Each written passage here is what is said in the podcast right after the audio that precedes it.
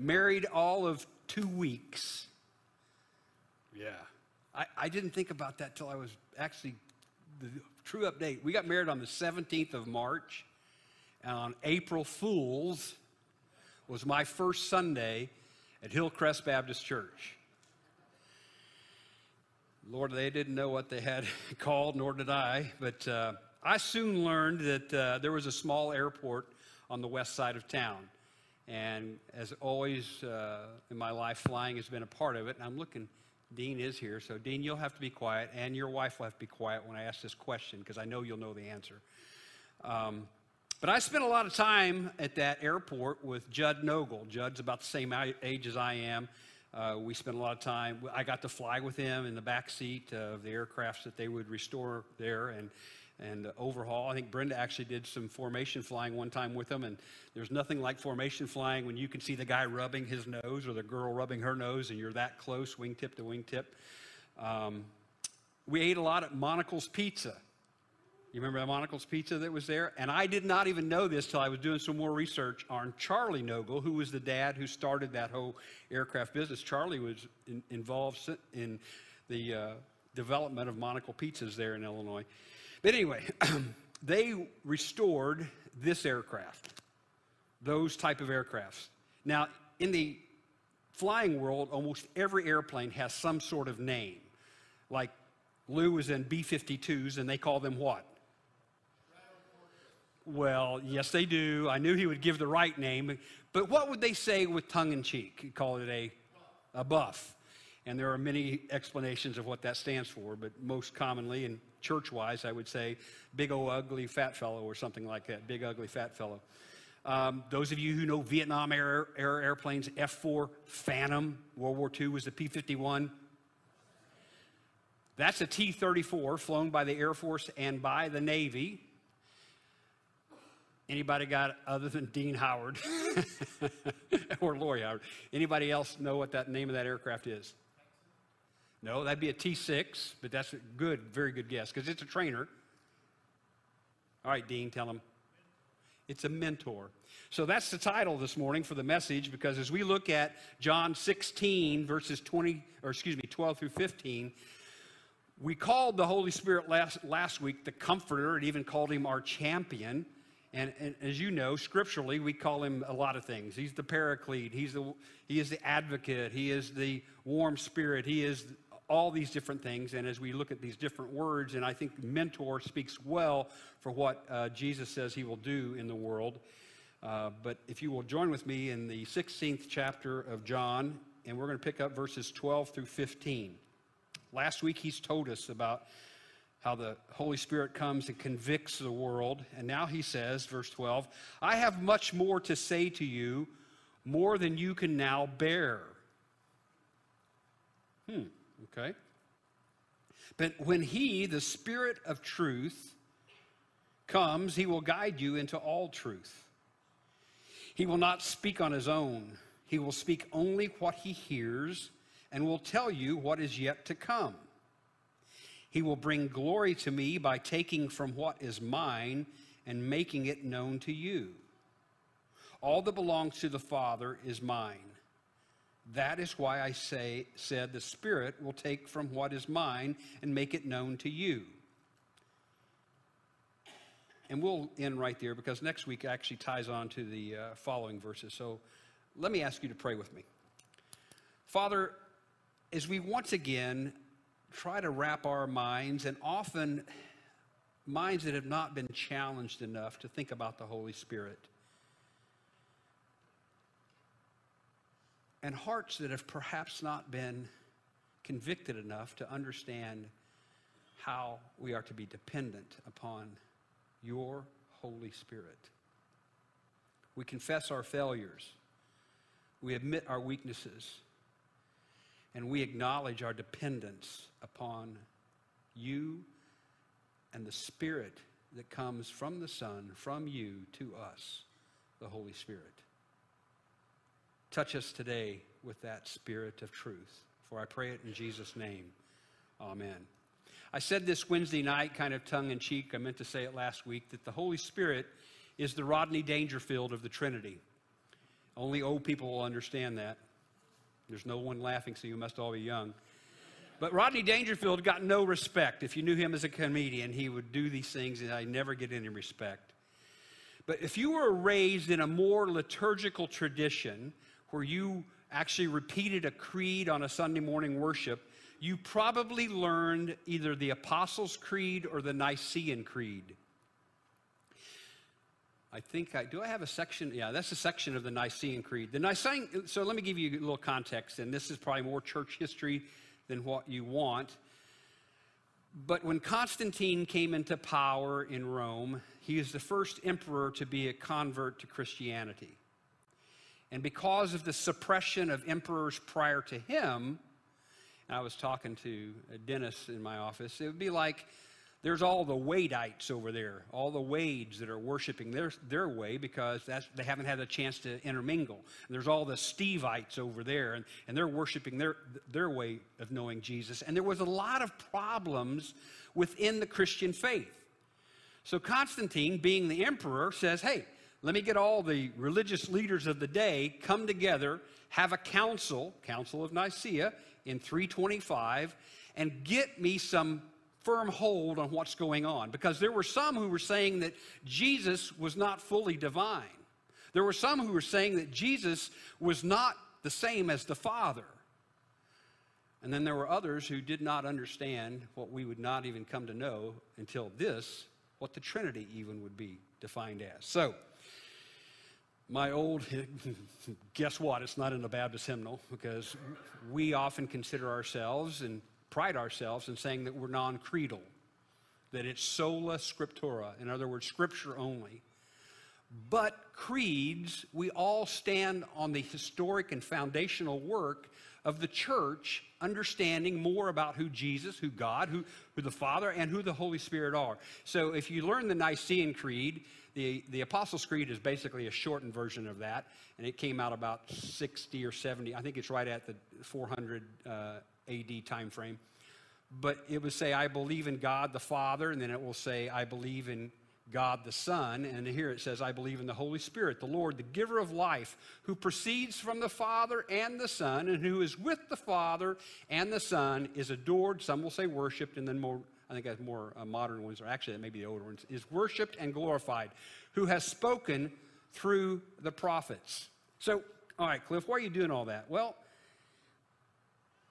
we need to understand this idea of Trinity that we kick around like it's nothing because most of us, without some explanation, some understanding, can't even explain to a non Christian why do we look at God in these three parts, these three modes, if you will. And I know all those are negative words if you're understanding the Trinity, because, and I'll show you at the end of the sermon a little symbol that uh, most of us have been raised to say that God reveals himself in three different ways, right? As the Father, and as the Son, and as the Holy Spirit.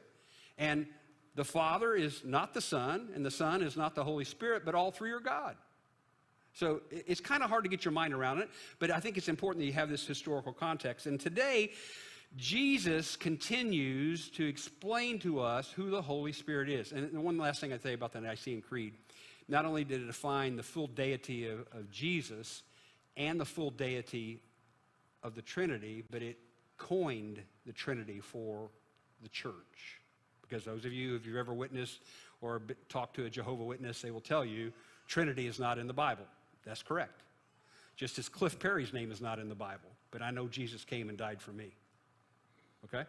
So, if I can establish that, today Jesus says more about his Holy Spirit, the Spirit of truth, who will guide us in all truth. And our first thing I'd like for us to consider is guide. You say, well, come on, Cliff, can you get a little deeper than that? Well, it's right here out of the scripture, so let's stay with me. Look at verse 12. I need to pause there for a second anyway. I have much more to say to you, more than you can now bear. Many commentators will immediately stop and say that can, on the initial reading be in contrast to John 14, 26, where Jesus says, But the counselor, of the Holy Spirit, whom the Father will send in my name, will teach you all things and will remind you of everything I have said to you. Well, I don't see it as a conflict, it is a compliment. And Jesus is telling them there's more to be told to you, but right now you can't understand it or you can't bear it because at this point he had not been crucified, he had not been resurrected from the dead, he had not ascended into heaven.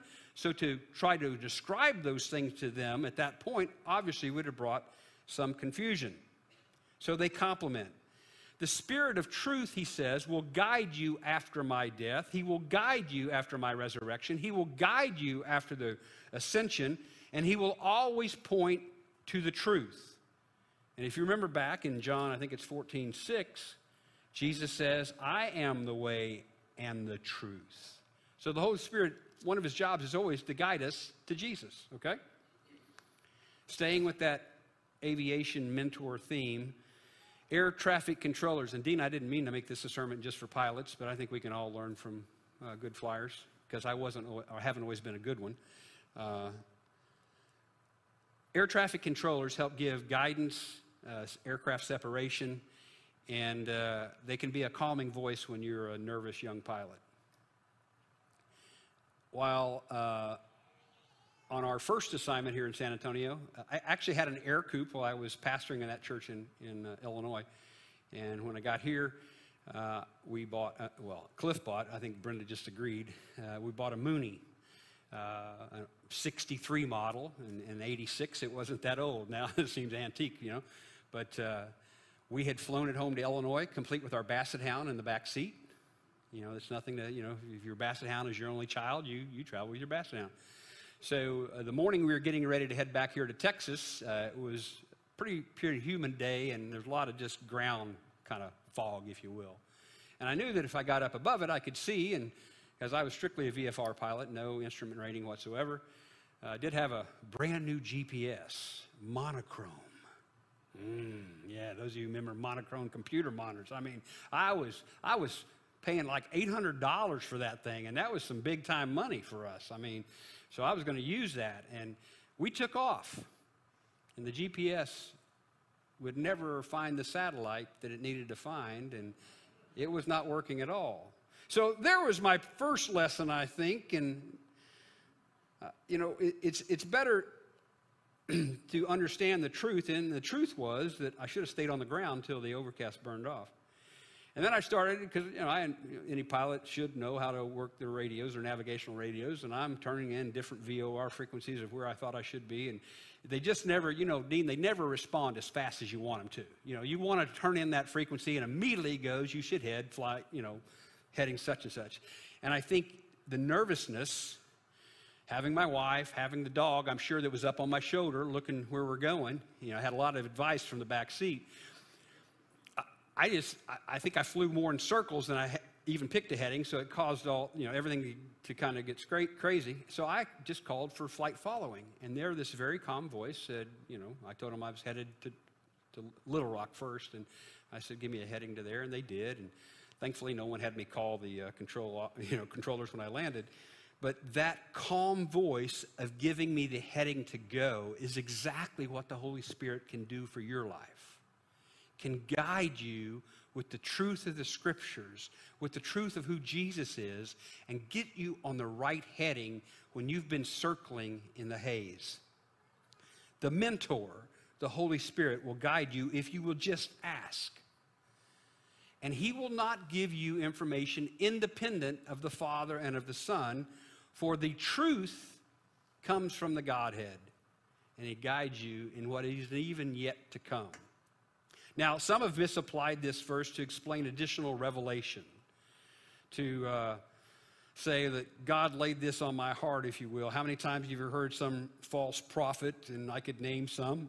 Historically, most, well, depends on generation. You would know who Jim Jones was. You might know who Reverend Moon is, or maybe even this year you would know the Kenyan pastor who challenged his congregants to fast to basically starve themselves until they got to heaven.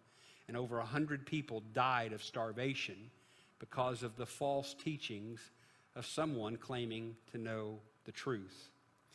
So I say to you, always use Scripture as your proof, the proof text, if you will. Because we know that Scripture was inspired by who? God, the Holy Spirit, right? Remember that the guide will not lead us down a heading of death and destruction, but our guide will lead us down the direction of life and everlasting life. You know, guides, when you use that word, are kind of like hunting guides or fishing guides. And Land, is it, Landon still doing that at all? Still doing guiding? Yeah. It's nice to have a guide if you're going somewhere. I mean, if, Sa- is Saul here today? You need to talk to him next time you see him. He hired a fishing guide. I didn't know they had fishing guides other than like deep sea fishing. He went to Lake Calaveras with a guy that had like Fish Finder Deluxe. I mean, I'm sure the high tech version of any GPS I ever owned, but they knew exactly where to go. And he and Asher, you know, got all these fish. Fish you probably wouldn't eat because of that lake. I guess it's not a necessarily a place you want to eat their fish. But nonetheless, they caught all these fish because the guy told them where to go. And if you have a guide, like your son, he's going to tell you where to go to shoot whatever it is you're going to shoot. And I, I, remember growing up watching ABC Sports, and sometimes they'd have hunting shows, and the guide is always the one whispering, you know, watch it there, you know, get him in your sight. And so I'm, it's almost like they're going to put the gun in your hands and aim it this way, and now, now you can pull the trigger, you know. Well, growing up, where Canadian geese come in their migratory uh, trips, we have all types of uh, geese refuge. You know, it's places where grown men go and drink a lot, eat a lot, and then early in the morning they go out and shoot at the geese. And normally they miss. So there are places where I'm from that actually would have geese for sale, already butchered, ready for you to take home to your wife to prove that you'd been hunting and you were very successful. But those young men, my, my friend Neil uh, actually worked as a guide there for a while because he could work the goose call really well. I mean, I have one, and it sounds more like screeching when I blow it than you know anything would call a goose. But those who can make that, it's almost like they convinced the goose to come and land right in front of the, the goose blind where the person could shoot him. Well, our guide will take us, the Holy Spirit being our guide, will take us through the wilderness. And he may not bait your hook, and he may not even let you take the shot, but he will always be there with truth in our moments of need as well as our stages of security. Because that's so easy. When, when things are going well, we don't spend as much time with the Lord. So remember, He is there in your moments of security or your stages of security and your moments of need. I've used Henry Nouwen before. Henry Nouwen was a Roman Catholic priest who is known for his pastoral care teaching uh, he taught both at, at Harvard and at Yale. And at one point in his life, I think it's about 1985 or so, he just totally stepped away from the, the teaching world and lived in community uh, where there were a number of people who were dis- disabled uh, mentally, physically, and basically took care of people. And while he was doing this, and he went between uh, Europe and the United States, he had some time in Canada, he had some time in the Netherlands, uh, he actually had some time I understand, in New York. But he wrote a book uh, and contains this story Can You Drink the Cup? And I'm sure you know that from Jesus asking one of his disciples, you know, Can you drink my cup? And uh, Nouwen tells a story that he heard about a man who'd been near where he was. His name was Trevor. And actually, I found a picture of it. I didn't put it in there today because I knew it. Would, you know, you show pictures and that's all they look at. They won't listen to you then. Um, but Trevor got put into a mental institution, and while he was in this institution, word came to Nouwen that he wanted, Trevor wanted Henry Nouwen to come and visit him. So Nouwen calls up the institution and says, Hey, you know, I'm Henry Nouwen, and I'd like to come and visit Trevor. Because sometimes if you're in a mental hospital, those of you who know that, you've dealt with that, you can't always get a visitor. And uh, this man had, Trevor had had a lifetime of uh, disabilities, and, and uh, anyway, he, he, he, wanted to see uh, Nouwen. So when Nouwen calls up, he said, I'd like to come visit. And they said, The Henry Nouwen? Well, well yes. Well, absolutely. Could, would you come to a luncheon? We'll get all the psychologists and all the psychiatrists. We'll even invite our chaplains to come to the dinner in the gold room, which is their special room in this mental facility. He said, Well, yeah, I guess. And they said, You can speak to the crowd. He said, Okay, I will. So he goes and he's ushered into this beautiful you know, dining room, the gold room, and he looks around and there's all these doctors and, you know, clergy people, and, and he's looking for Trevor. He said, Where's Trevor? And they said, Oh, Well, the staff never eats meals with the patients. We've never had a patient come into the gold room. And now, and as he writes in the story, he said, You know, I've never been a really a strongly assertive guy. I don't like confrontation. But he said, I know that that was my moment when the Spirit was talking to me. And he said, Well, if Trevor's not going to be able to eat with us, I won't be either. I'll just go ahead and go because I came here to see him. So, so they, they made some, you know, it's amazing when you push back a little bit, policies can change. They brought Trevor, and Trevor had a great time and he was enjoying himself. And uh, everybody's sitting around now, and you know, could you imagine you're sitting, uh, let's put it in our context. I sat beside Billy Graham last week at lunch. Wasn't that cool? You know, you'd be telling all your friends. So everybody's, I know, some of you, Billy who? Uh, I don't know. I sat beside Cliff Perry. Yeah, so what?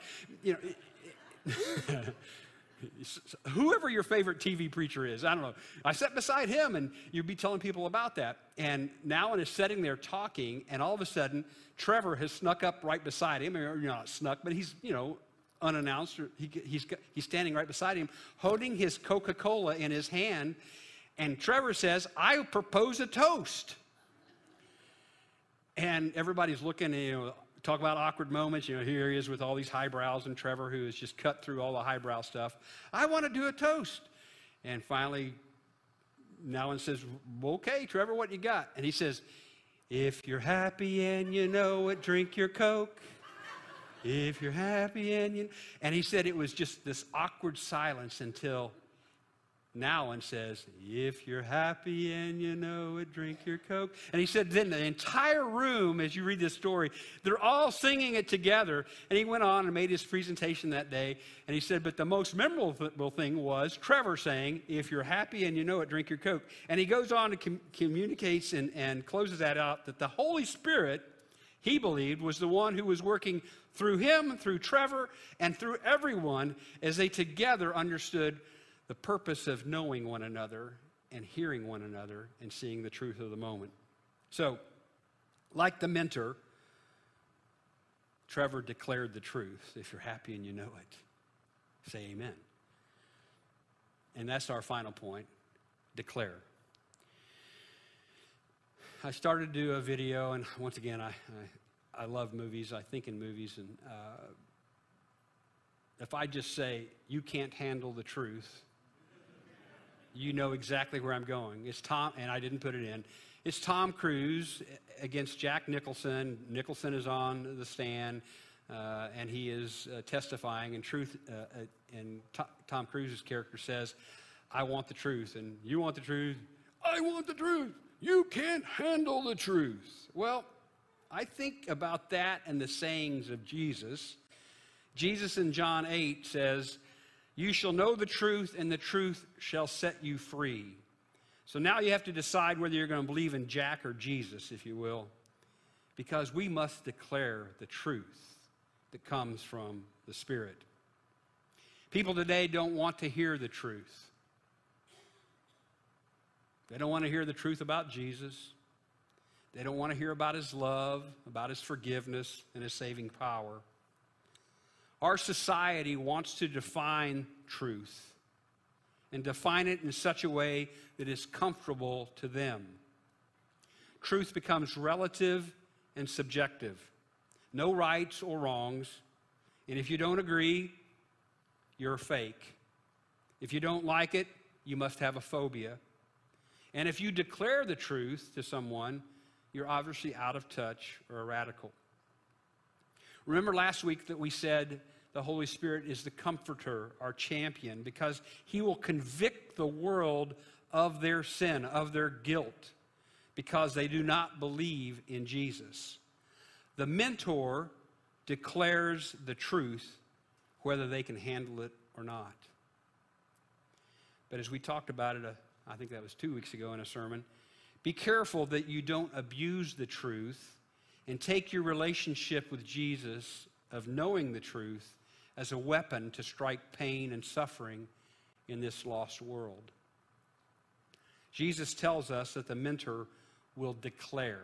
Now, you have different, word, different versions of your uh, translations in your Bibles right there. I'm sure there are a lot of different ones. But let me just tell you, and you look at verses 13 in the NIV, he says, he will, talking of the Holy Spirit, he will tell you what is to come. Verse 14, he says, making it known to you. And in verse 15, he says, and will make it known to you again. Three times the same word is used. Even in my translation there, it has two different ways of, of uh, translating it. It's all the word for declare.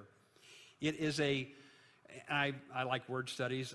It is the word that the ending is the same word that we use for uh, euangelion. That's the good news, the gospel. You is the Greek uh, preposition for good, so it's the good news.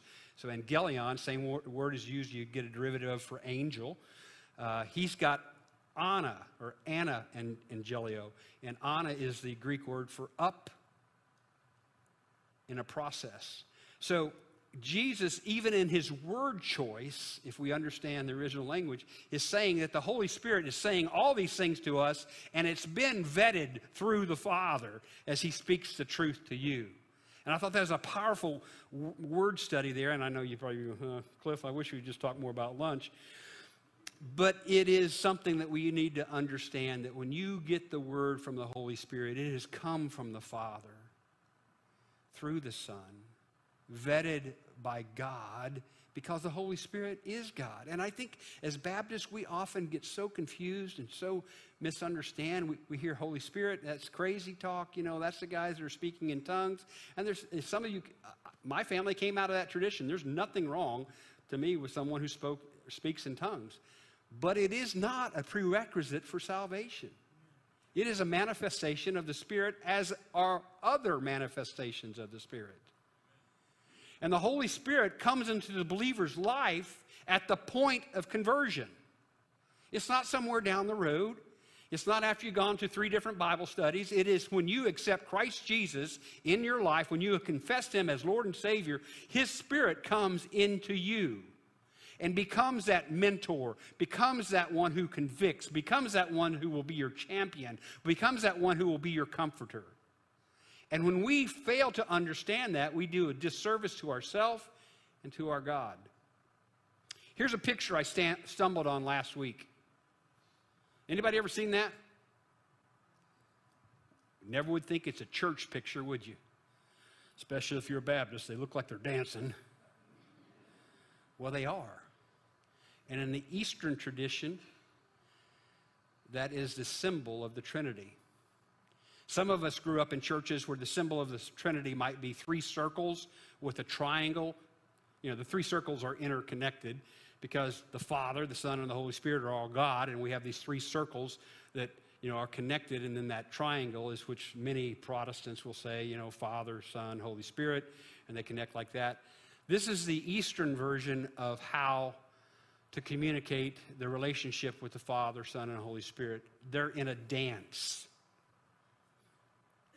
Now, I know some of you, that's not as he talking about the Spirit, he's talking about dancing in a Baptist church. And have you ever watched Dancing with the Stars? I know, yeah. Well, if it's so sinful, why are you watching it? I think David danced in front of the Lord, didn't he? Maybe some others? Yeah, okay. I know. We'll say, well, it's where you're doing the dancing. I got that. Okay. Here's a question I got to think about as I saw this in dancing. If you were sitting at a table and someone came to you and asked you to give and dance, would you dance with them? Probably. Is that Ed? Did you say that? Man, it's been so long since somebody asked me to dance. Sure, I would. What if you're sitting there with your wife and it was some other lady?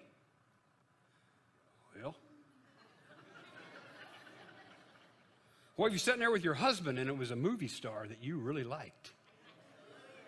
Sorry, babe, I got to go.